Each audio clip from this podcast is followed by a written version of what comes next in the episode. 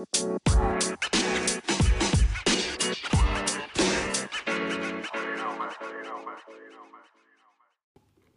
good morning, uh, Redeemer family and friends. My name is Israel Martinez, and I have the blessed uh, privilege to call you brothers and sisters as we have this awesome blessing of worshiping our wonderfully majestic, holy triune God today. And so, if you are a guest, know that you are welcomed. We love you. We want to get to meet you and connect with you. And so, please um, uh, know that, that we are here to serve you. And so, we are in this third week of the Advent season. And so, um, this time, if you're not familiar with Advent, and some people aren't church, um, where, uh, and that's okay, it's, it's something that was historically done and, and kind of forgotten in America for a while.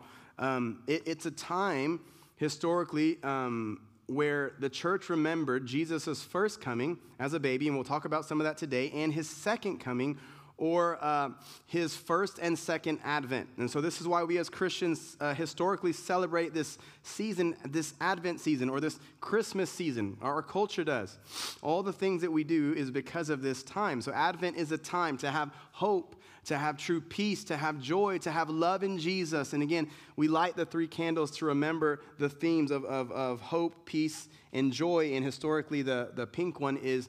Uh, uh, is the joy candle. And so it stands out a little different because I, I, think the reason is um, the others are things that, that are, are, are very internal. Um, and sometimes you can't know if someone has hope or peace uh, or joy or love, but I do think there's something about having expressed joy, joy that other people see, joy that's contagious. And so there's something about joy that we're going to talk about today. So Jesus is the light of the world, and that's why we light the candles. So we encourage you, again, this season to think less about the Christmas and the movies and the hot chocolate and all the fun and the family. That stuff is good. Traditions aren't bad. They can be idols, but they can be good and redeemed. Um, so those things aren't bad. But to, I want us to think less about those traditions and all the things and all the trappings that come with Christmas and the Advent season, and, to really focus on Jesus and his Advent. And so that's, again, why we celebrate Advent. We have joy, we have the three candles lit, and the, the main hopes we've been going over. First theme is First week was hope, then peace, and now joy. And the last one will be love. And so we're going to look at that Jesus came and that he comes again. And so we're not just celebrating the fact that he came as a baby. Many people during the Christmas season focus on that, and that's good. But Advent also is this idea that this, the word means his coming or his arrival. And so um, we want to look and see the true gospel story of the whole Bible that God had a perfect plan to allow this child, this baby Jesus, to actually redeem us and, and for us to know that he would be the Redeemer who, is, who would be God with us um, now and eternally. And so today we're going to ask the question when is Jesus coming? And we're going to look at a text here in Luke 2 1 through 21, which allow us to worship and learn. And this is our main idea today that Jesus came at the perfect time in history to become our redeeming joy, and he is coming again. But speaking of this word joy, have you ever um, truly understood joy? And so, in, in, our culture and the way we use joy in English, we can equate joy with just mere happiness. Now, I would push back to it. It's uh, if you have real joy, maybe there should be some kind of sense of happiness. It doesn't mean fake happiness, right? Or just smiling and, and, and being fake. It's not that. Biblical joy is more than just mere happiness. It's attached to the hope, to the peace, and the love that we have in Christ. Um, that Jesus, who is our redeeming joy, gives us through the Father in Himself, through the power of the Holy Spirit, this, this true redeeming joy. And so our joy is not found in circumstances, our joy is not found in, in stuff, but, but solely in God. And so biblical joy, again, is not just just happiness. It can have elements of happiness, yes, and I think it kind of needs to. But happiness is just an emotion, right? That comes and goes with circumstances. Joy is a state of the heart. It, joy is stable. Again, joy is a state of the heart, it's the stable thing. And it does not move with circumstances. Biblical joy is stable. Now, it's okay to have emotions and react. We're not saying that. But this joy that you have isn't this joy that turns on and off. It's this state of the heart that, that is having this true confidence in God. It's knowing and loving God the Father, His Son Jesus, and the Holy Spirit. So, my question to us is do you have and, and know the one who gives you true joy? Do you actually have joy in your life? Think of your life, evaluate it real quick. Ask the Holy Spirit, help me think Am I a joyful person? Guys, this true abiding, this true living and loving Jesus is the only thing that can give you true joy. And so, our text today in Luke 2 1 through 21 is going to again allow us to worship and learn that Jesus came at the perfect time in history to become our redeeming joy, and he is coming again. And so, let's read. If you have your Bible, open it, turn it on on your device. And we're going to look at the first part of Luke, uh, Luke chapter 2 1 through 7. And so we have this scene of this census that the Roman leadership or the, the Roman Empire wanted to be taken for all people in this heavily Jewish populated section of the Roman Empire. They want to see how many Jews were there, how many people were there. And so this affected Mary and Joseph, who were Jews. And so, again, open your Bible to Luke 2, verse 1, and we'll read those first seven verses with that context of this census happening. And it says, In those days, a decree went out from Caesar Augustus that all the world should be registered. And this was the first registration when Quirinius was governor of Syria.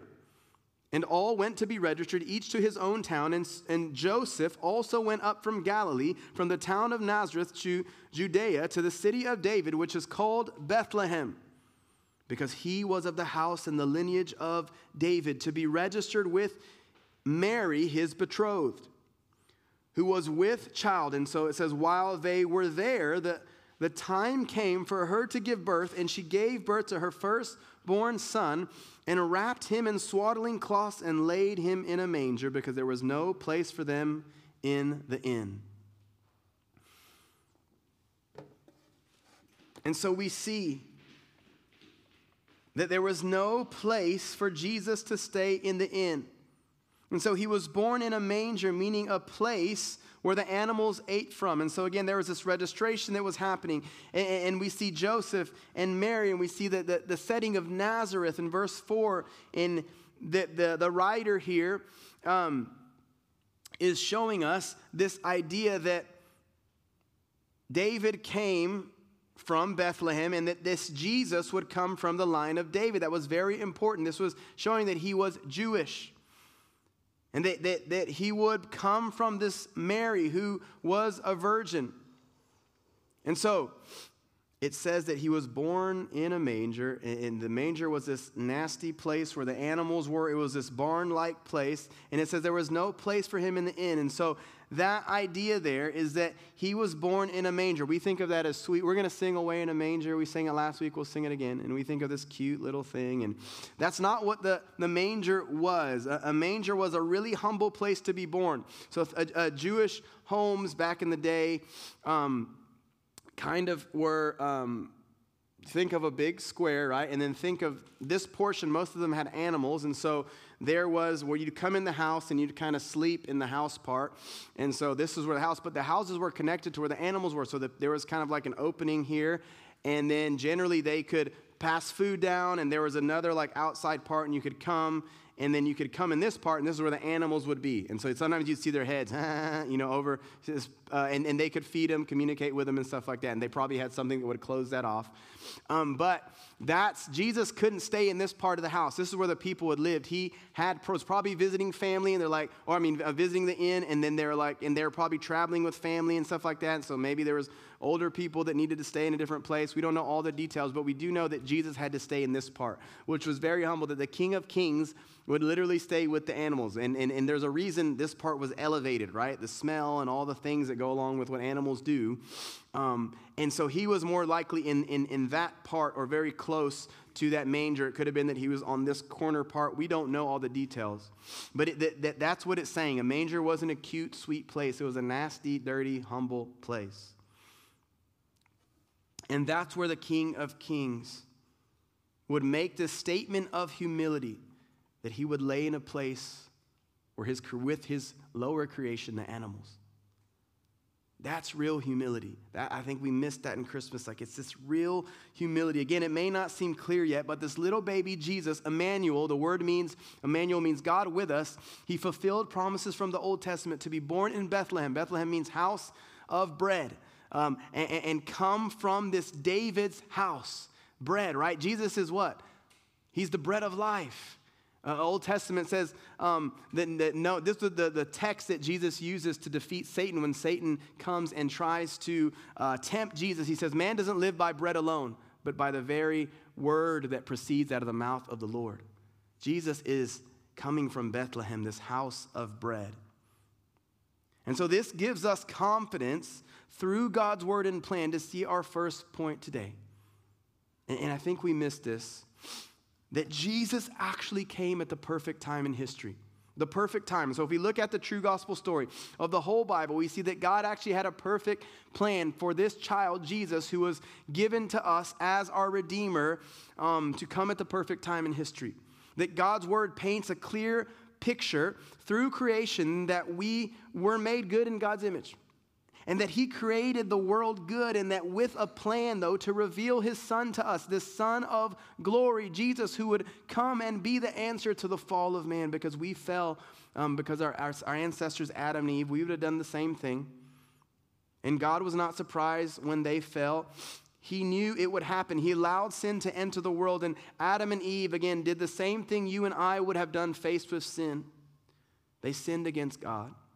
They failed the test. And then they passed on this legacy of slavery, of sin, and a certainty of death that is eventually coming to us all. But then Jesus came into the picture. That, Jesus, the King of Kings, the, the Lord of hosts, this Lord of lords who was eternal and who created the world from the beginning with the Father and the Holy Spirit. Jesus, who would be born through a young Hebrew virgin named Mary, conceived by the Holy Spirit because God then, eh, the Bible says, granted Mary favor or grace just like he does to us. Mary was sinful just like us, but the Bible says she was given grace just like us. And I believe that's the salvation of Mary, the mother of Jesus. And then she gives birth to the Son of Man, the Son of God, who John, who John calls him. We see him called the Son of Man, the Son of God. This Jesus, who is called this, this special word, Emmanuel. It means God with us. If, if you want to know what the story of the Bible is, the whole just God with us. That's, that's what God is showing us through the whole from Genesis to Revelation. You see, Jesus came. He actually came and he lived a perfect sinless life and he proved that he was God. He proved that he could do what we couldn't do all the things that we um, try to do. Like we, we, we can't even go one day without sinning. And Jesus, imagine, lived 30 something years of perfection. Baby Jesus, if you have a toddler, I, I, just, that's the part that blows the mind, right? Or, or an eight year old or a 10 year old or then a 15 year old perfect Jesus, I can't even imagine. Just remember yourself back in that time. And then think of the king who was actually perfect in those times. Jesus offered this wonderful sacrifice. And he offered favor, just like he offered to Mary, favor and grace for us so that we would have our eyes open. And, and, then God gave us the opportunity to love him for the first time in his death, in, in his burial and his resurrection on a Roman cross, and his ascension and his promise to come again. You see, Advent is, is a picture of the gospel story. It's kind of the hinge. Jesus gave us the opportunity and the ability to truly repent and believe in Him, to receive this grace, this gift. God also gave us mercy in not giving us the punishment that we deserve for our sin. Remember, God, He's actually just. He's actually good. Everything that we hear from the world is that He's a monster, that He's not good, but He's actually good. The fact that He allowed sin is good. The fact that bad things happen in the world still mean that He is good. Why? Because if they didn't happen, then we would think we are God. But He said, No, children, I want you to see, I want you to know who you are as my creation and who I really am. And so all those things have a purpose. The most horrible things in life that you've gone through, that humanity's gone through wars, horrible things that happen to people. God is redeeming. And he will do it completely one day when he returns in his advent. And so, this redemption that he gives us was to give us hope now as a future hope as he has promised to come again. So, our first point states again that Jesus came at the perfect time in history. So, we'll talk about this. You see, Jesus actually changed history. This man who didn't have any money, he didn't have, he eventually got a, a kind of a known name, but he just had a normal name. You know what Jesus' name in Hebrew sounded like? Joshua. We get Jesus, so his name was Josh. Hey, Josh. He didn't have a special name. It wasn't like super cool Redeemer guy. You know, it was just Josh. He had a normal name. He didn't come from earthly royalty. He came from like a, a construction worker, a carpenter, is what we think Joseph was. Uh, his stepfather, right? Because he was born of a virgin. Mary wasn't big time, or she did come from the line of David, but by that time she had just become kind of normal, probably lower middle class, maybe maybe middle class.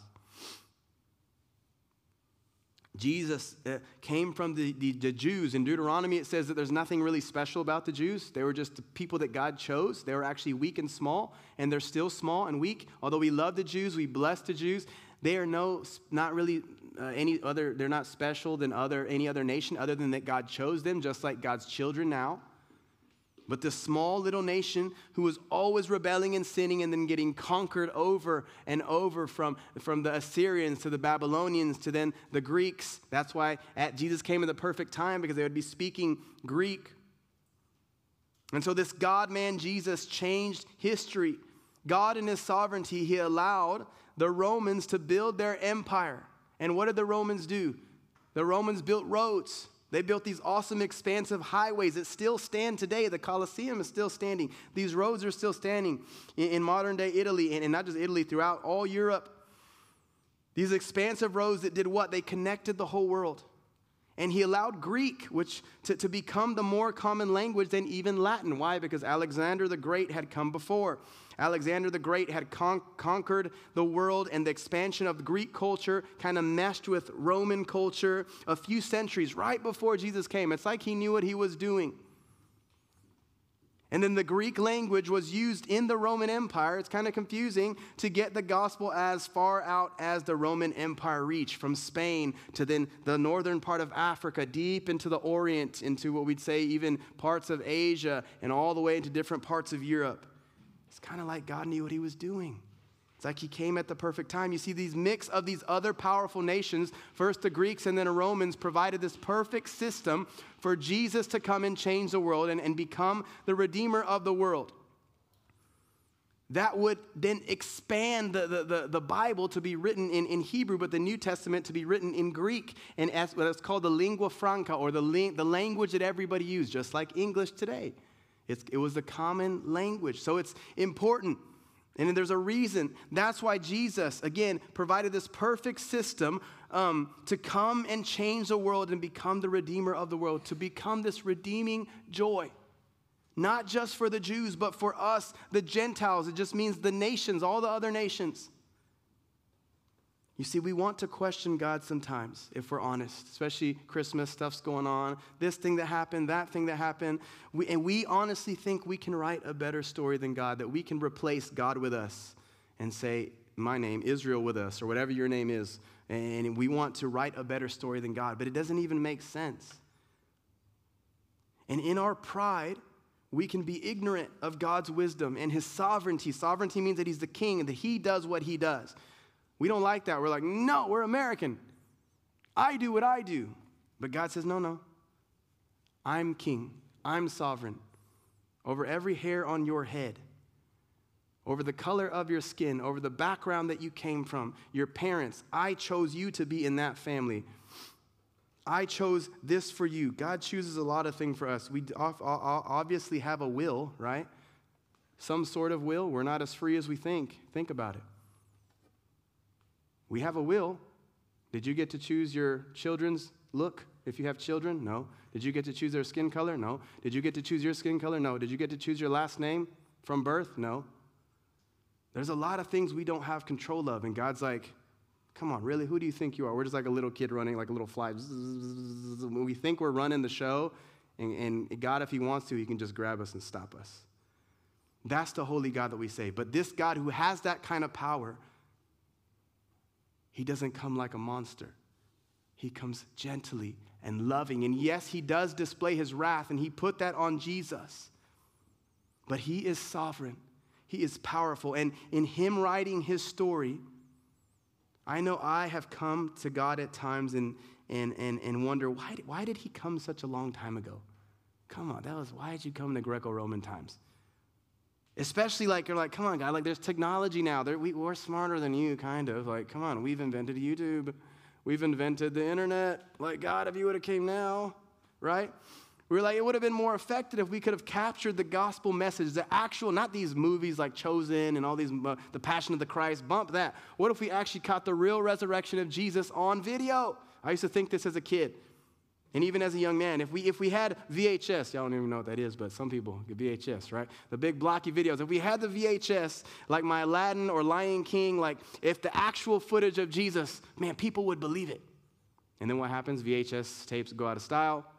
And then uh, what, what if we got it on DVDs, right? But they faded too away into media history. And then I thought, why, wait, God, why did you just use this, this wonderful thing of MySpace, then YouTube or Facebook or whatever, right? Everyone could be saved if they could just see it on YouTube or Facebook because we believe everything on there, right? But really, with all the fake news and video editing and technology, my idea was stupid, right? We all have dumb ideas. Do, do you think any human would actually believe those YouTube videos of Jesus? Would you? Even if they were true, would we believe and we just be like, man, those are fake? We would just laugh and mock at how horrible the editing is. It's like, man, really? That's, that's a fake crucifixion. That blood doesn't look real, right? Band of Brothers was better, or Saving Private Ryan, and movies in the 90s did a better job than this video. Even if it was actually caught, we would not see because we are blind. God did something better. What did He do? God left us the living word in Jesus and His written word in Greek right? To then be passed on this Bible and this gospel, his proclaimed word, which would be the message, right? Because there's no, that people criticize and stuff the Bible, but it's way harder to criticize the literature of the Bible than it would be to criticize YouTube videos and, edit, and editing, right? And all this, what do they call deep fakes and all that stuff? Huh. It's like God knew what he was doing. It's like he came at the perfect time. Because God knew that the best way to preserve the truth was not in a YouTube video or any other media, but through the written word, because the written word historically has been power. Literature and knowledge is power. You know why rich people uh, send their kids to get like a BA? I have a BA. I'm like, what? Some people get a BS in science, so right? Bachelor's of Science. I got a Bachelor's of Arts. What a, in, in music business. Uh, okay, so what's the point of a, of a BA? Because rich people know how to make money. But what do they need to know how to do? What does a BA teach you to do? To read, to be literate, to know how to write, to know how to communicate. That's one of the biggest skills.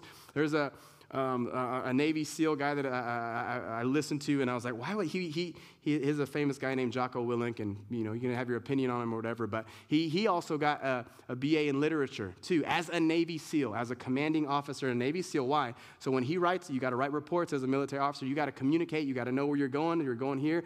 So communication, literature, the word, and I encourage you, if you struggle there, like step into that. That's something that God, as Americans, we have so much access to learn how to read and to write and to study grammar and to be literate. And I get it, some of us have different giftings, but there's something there about the word, the power of the word, and the power of knowing uh, even grammar and language. There's something beautiful there. And God knew exactly what He was doing. He gave us, again, Jesus, the living word, the written word, and the proclaimed word, this gospel, so that we would not uh, depend on something dumb like a, a YouTube video. Because the Bible has been preserved like no other book and criticized, but it, it, like no other book in the, in the world has it been criticized and has it been preserved and out preserved any other book. You can go back and do all the history. You don't have time for that now. But God preserved His Word so we can be talking about it and learning from it today. In all these translations, I can literally pull up my phone and, and I got Portuguese and Spanish and, and, and Hebrew. And He used again that, that Greco Roman world that we don't even know about to come at the perfect time in history to send the Son of Man, Jesus, to change the world and to change history. You see, because Jesus actually changed history and he came at the perfect time. And our first point teaches that, again, Jesus came at the perfect time in history. And the world and the Hebrew people were waiting their whole lives for this and asking the question, when is Jesus coming? And most of them missed it. And then he actually came as a humble baby. Jesus came at the perfect time in history to become our redeeming joy, and he is coming again. So let's look at the rest of our text today, and it's going to help us see our second point today that Jesus came at the perfect point in history to be our redeeming joy. So let's look at verses 8 through 21. They say, And in the same region, there were these shepherds these pastors, that's what that word pastor comes from, a shepherd. You're watching sheep out in the field. They were keeping watch over the flock by night. We're going to sing some songs that talk about this story later. It says, And an angel of the Lord appeared to them. And the glory, doesn't matter, the glory of the Lord shone around them. And, and, they were filled with great fear. Like we think angels are like nice and sweet. Oh, cute little chubby angels or whatever. Like, nah, these angels were scary.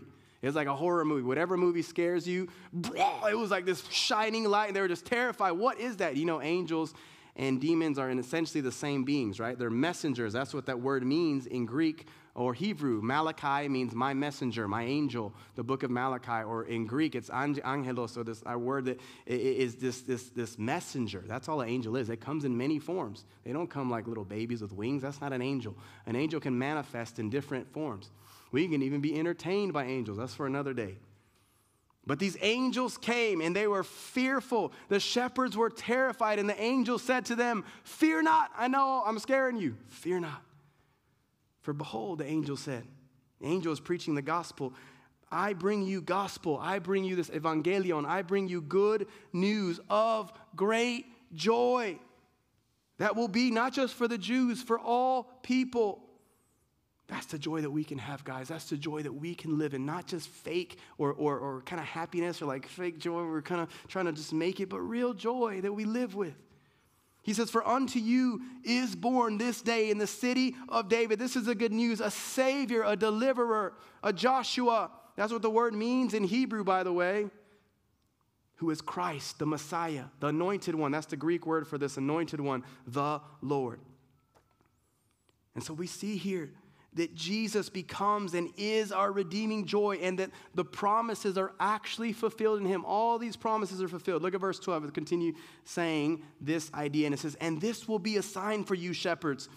They're like, You're going to find a baby wrapped in swaddling cloths and lying in a manger. And then it says, And then suddenly, with the angel, a multitude of the heavenly host praising God, they were saying, Glory to God in the highest, and on earth peace among those with whom he is pleased. Remember, we talked about peace uh, last week, and we saw that Christians, sons of God, we actually have this peace. The world doesn't, but we do. God gives peace to his sons and daughters. And we can trust that Jesus actually came, guys. We miss this, and this anchors us if we think about the whole story of humanity, Jesus came at the perfect time in history. Why? So that you could know him, so that he could be your redeeming joy, so that you didn't have to live in brokenness and sadness and pointlessness. He came to redeem you and to give you actual joy, not just joy in whatever other things you can find joy in, but in him. And guys, he's actually coming again, and he'll come at the perfect time in history as well. The sec- for his second advent. And so, this last section in verses 15 through 21, it will uh, solidify our first and second points as the text gives us this gospel hope of the fact that Jesus actually came at the perfect time and that he truly is our redeeming joy.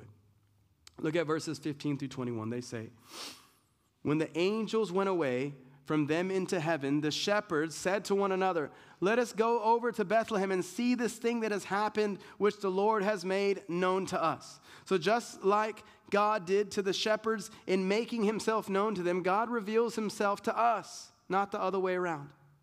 The Bible says we love him because he first loved us. We see this in the story here too. Verse 16 continues saying, And they went with haste, that means they went fast, and found Mary and Joseph and a baby lying in a manger. This is the third time we see this word manger. And then we saw it. Remember, I explained the manger was this place where the animals were, kind of connected to the main house, but there's this other place that went lower, kind of here, and it would be divided by wall. There's, there's a door here and a door here to the main house and the manger house. It says, And when they saw it, they made known the saying that had been told them concerning the child. So the shepherds declared the gospel promise that they had known from the Old Testament. And then verse 18 says, And all who heard it, they wondered at what the shepherds told them. Now, others heard this gospel, meaning this good news story of Jesus, but then listen, it says in verse 19, But Mary treasured up all these things, pondering or thinking of them deeply in her heart. Mary treasured the gospel and thought about the gospel promises given to her miraculously through angels, these messengers of God. And so she pondered the beauty and the wonder of the birth of her Messiah, the Son of God. And then verses 20 and 21 show us show us worship of Jesus and the hope that Jesus is actually coming again. Look at this in verse 20. It says, And the shepherds returned, returned, glorifying and praising God for all they had heard and seen as it had been told them. And then at the end of eight days, when he was circumcised, he was called Jesus. Again, that Joshua, Yeshua, Yeshua, deliverer or redeemer. It's the Greek version again for Joshua.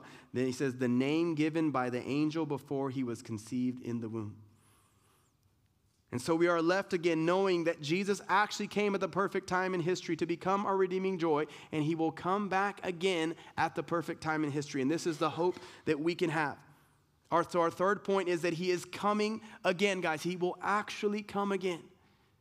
And so, whatever is going on in, in this Christmas season, whatever is going on in your life, I want you to find comfort that the King is actually coming again. And that's changed history, and it should change us now.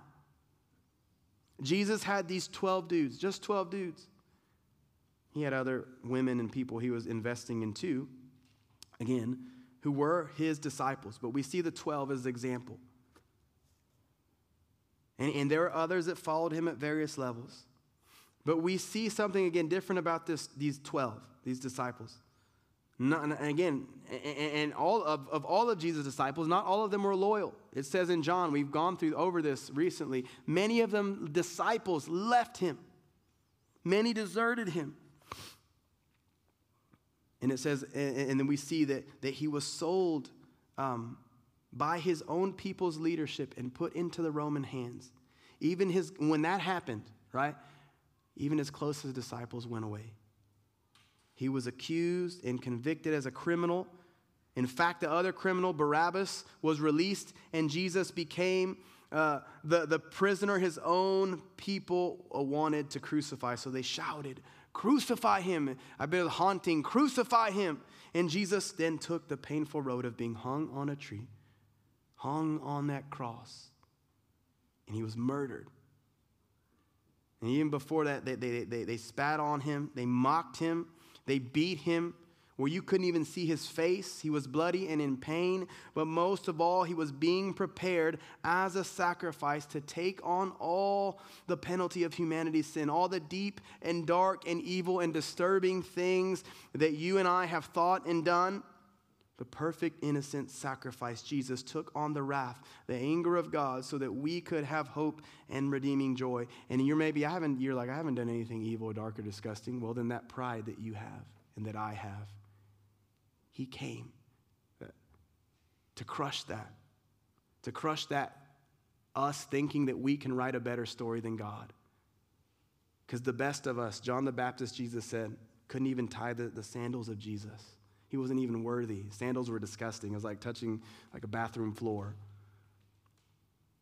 But Jesus, this perfect, innocent sacrifice, Jesus took on the wrath. He took on the anger of God because God has perfect anger, an anger that we can hold just for a little bit and then we lose it. But God holds perfect anger all the time. The Bible says, uh, be angry and do not sin. You can be angry and not sin, Ephesians. Anger is not always bad. Parents, you need to have a little fire in you sometimes with them kids. You need to, you need to lead them. You need to say, stop, come here. And if they do something, you, anger is not bad. If someone punches your spouse or your children, I hope you are get angry, right? Angry, anger does not mean you're out of control. It doesn't mean you're a buckethead. Now, you can't go too far in anger because that it quickly leads to sin. But so does passivity or just, I'm not going to do anything. I'm a coward. Someone just hit my wife. I'm just going to stand here. Man, there's a lot of men like that these days. And I'm praying for God to raise up godly men. I'm praying for the generation of my son and, and, and, and those of us of here who will have children, especially men. There's, I think there's a lot of godly women. I'm praying for the men that we would step up and be who God has called us to be. Because God does have anger because of all the weakness, all the passivity, all the sin that we have done. But Jesus came so that we could have actual hope. That's why our, world politically is, is in trouble and everybody's hoping in everything else instead of hoping or anchoring their life in Jesus, who would actually come and restore the world. He's this redeeming joy. He would be and said it. He would make a new heaven and a new earth, and that we could be a new creation, that the old has passed and the new has come. And even those who he has saved, that one day that when he comes back we will have new bodies we'll be fully glorified with him we'll see his kingdom culminated. This there's more to life than right now. The kingdom will be completed. His kingdom will be established on earth and jesus the, the, the, the, the, the savior of the world that the world actually rejects right? You can talk about any other religion and you talk about jesus canceled. You see even the scholars and people in academia many of them hate jesus but even them, they can't deny the fact that he changed the world. And history and time cannot reject that as a man, just as a man, Jesus actually changed the world. He changed the way of humanity. Humanity has literally marked its calendar based on Jesus. That BCE thing never really took off, right? We say BC or AD, after the year of the Lord.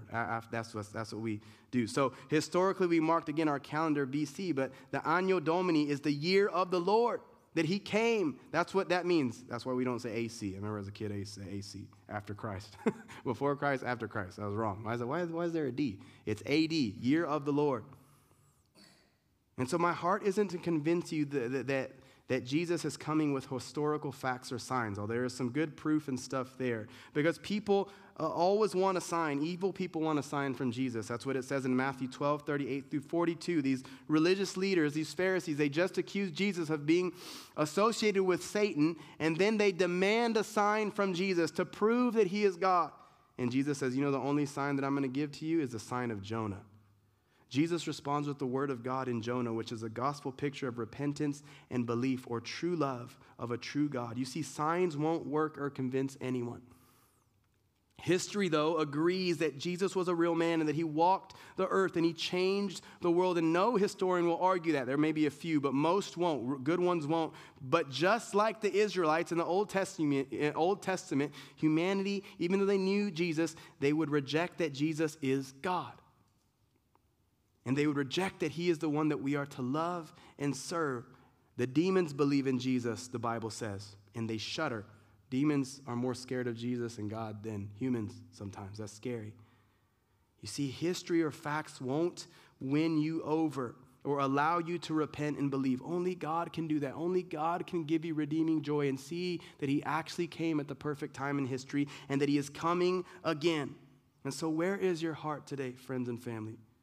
Man, are you excited that Jesus is actually coming back? Is that even something you ever think about? Maybe you have other thoughts controlling you. Maybe you're stuck in some kind of sin. Maybe right now your mind is just here and you can't even think about what I'm saying. And there are other things that are entering. And you've forgotten about his return. You've forgotten about his advent, that he's actually coming back. And is there hope in this Emmanuel God with us? Is there hope in the redeeming love that He gives? Or maybe you're anxious, maybe you're worrying, maybe you're thinking about other things and you can't even process how to love God. Life's just, it's so fast and it's, and it's so out of control and so chaotic and, and, and your joy is lost or broken. Man, have you really ever understood true biblical joy? Doesn't mean there's not going to be heartbreak and, and suffering. The Bible says the opposite is true. If you're a Christian, there will be, if you want to live a godly life, you will be persecuted. Man, there's a, a bunch of stuff like that. But Jesus is our redeeming joy. and he can give you true joy. I, I, heard this saying from a pastor once that one of the, the things that marks strong families, that makes families strong, is the, is the joy of the father. If the father is a joyful man, man, those kids are joyful, those kids become stable, and they become good people. Just, but then he says, you know, it's not just the joy of the father. It's the express joy of the Father. The Father, He's not just like, yeah, I'm joyful, do this, kids, do that. That He can have fun, that He can love. And so sometimes I think we need to do that. We just come and we're grumpy gusses. All it's not being fake, but is there joy in your life? Are you excited to be alive? Are you thankful for the life that God has given you? Express joy because Jesus is redeeming joy that He gives, not in circumstances, not in stuff, not in situations but solely in Christ, that you have real joy in Him. Remember, biblical joy, it's not just happiness. Happiness is an emotion. Joy is a state of the heart. It's a state of your heart, having true confidence in our triune God and in His plan. It's knowing and loving Jesus. It's abiding or living and loving Jesus. It's the only thing that can give you joy. And so, have you been abiding in Jesus for His redeeming joy? Is he abiding in you? The Bible says that we abide in God, he abides in us. It's this, this spiritual thing. I was talking to a guy yesterday, and he's like, Man, you're the first Christian that's ever talked to me that's talked about it being a spiritual battle. I was like, That's sad. Because I think we forget. Because if you're a true Christian, you are protected from a lot of this. Even if you don't pray, I think you should pray that way. It's the, the Lord's Prayer. You're protected from a lot of the demonic, okay? Doesn't mean they can't mess with you. But we are in a spiritual battle. It's all around. My dad used to talk about the fourth dimension. He would be like, Hey, do you see the angels and, and, demons around you? And I was like, No. I was like, Yep. But I was like, in my head, No, I don't. Now, he was just giving me a picture of a metaphor of, of like, man, there's more than, than meets the eye.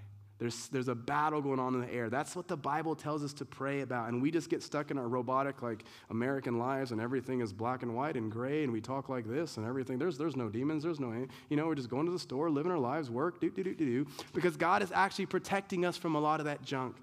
But you're having babies, you're having kids, right? And then the, and, and the, the enemy wants to come and attack them. He wants to come and attack uh, um, the, the people at your work. I mean, it is a spiritual war. It's not being dramatic, it's actually what's happening. Look at our country. The things that we accept as normal. It's just weird. That's not, history has said that is not normal. And we are saying things are normal that are not normal.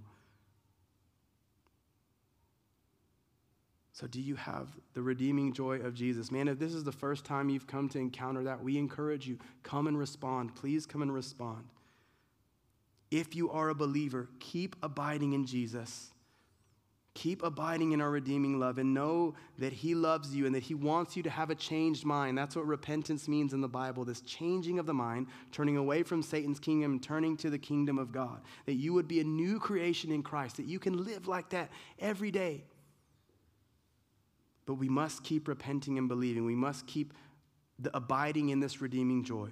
So believe the true gospel story from the beginning of time and the one that reaches to the end of time, the story of hope and peace that was witnessed by many people as Jesus, the Redeemer, our redeeming joy, this the Savior of the world. He lived, He died, He resurrected, He ascended, God with us, and He's calling you to believe in Him. So let's long for His advent. Let's long for this King. We ask the question when is Jesus coming? He is coming again. He is coming again, and He came at the perfect time in history to be a redeeming joy, and He again, guys, He's coming at the perfect time. So let that be your joy. Let's pray. Dear Lord, we love you. Lord, we need you. You are our joy. Lord, we, we, we honestly, we can't even breathe without you. And so, Lord, please remove any arrogance or, or just passivity or um, comfort that is not found in you. Remove chaos that is, that is not found in you wherever we are today. Lord, we just want to come. We want to ask you to minister to our hearts and our souls now as we respond to you um, in this time of gospel response. In the name of the Father, the Son, and the Holy Spirit, we pray. Amen.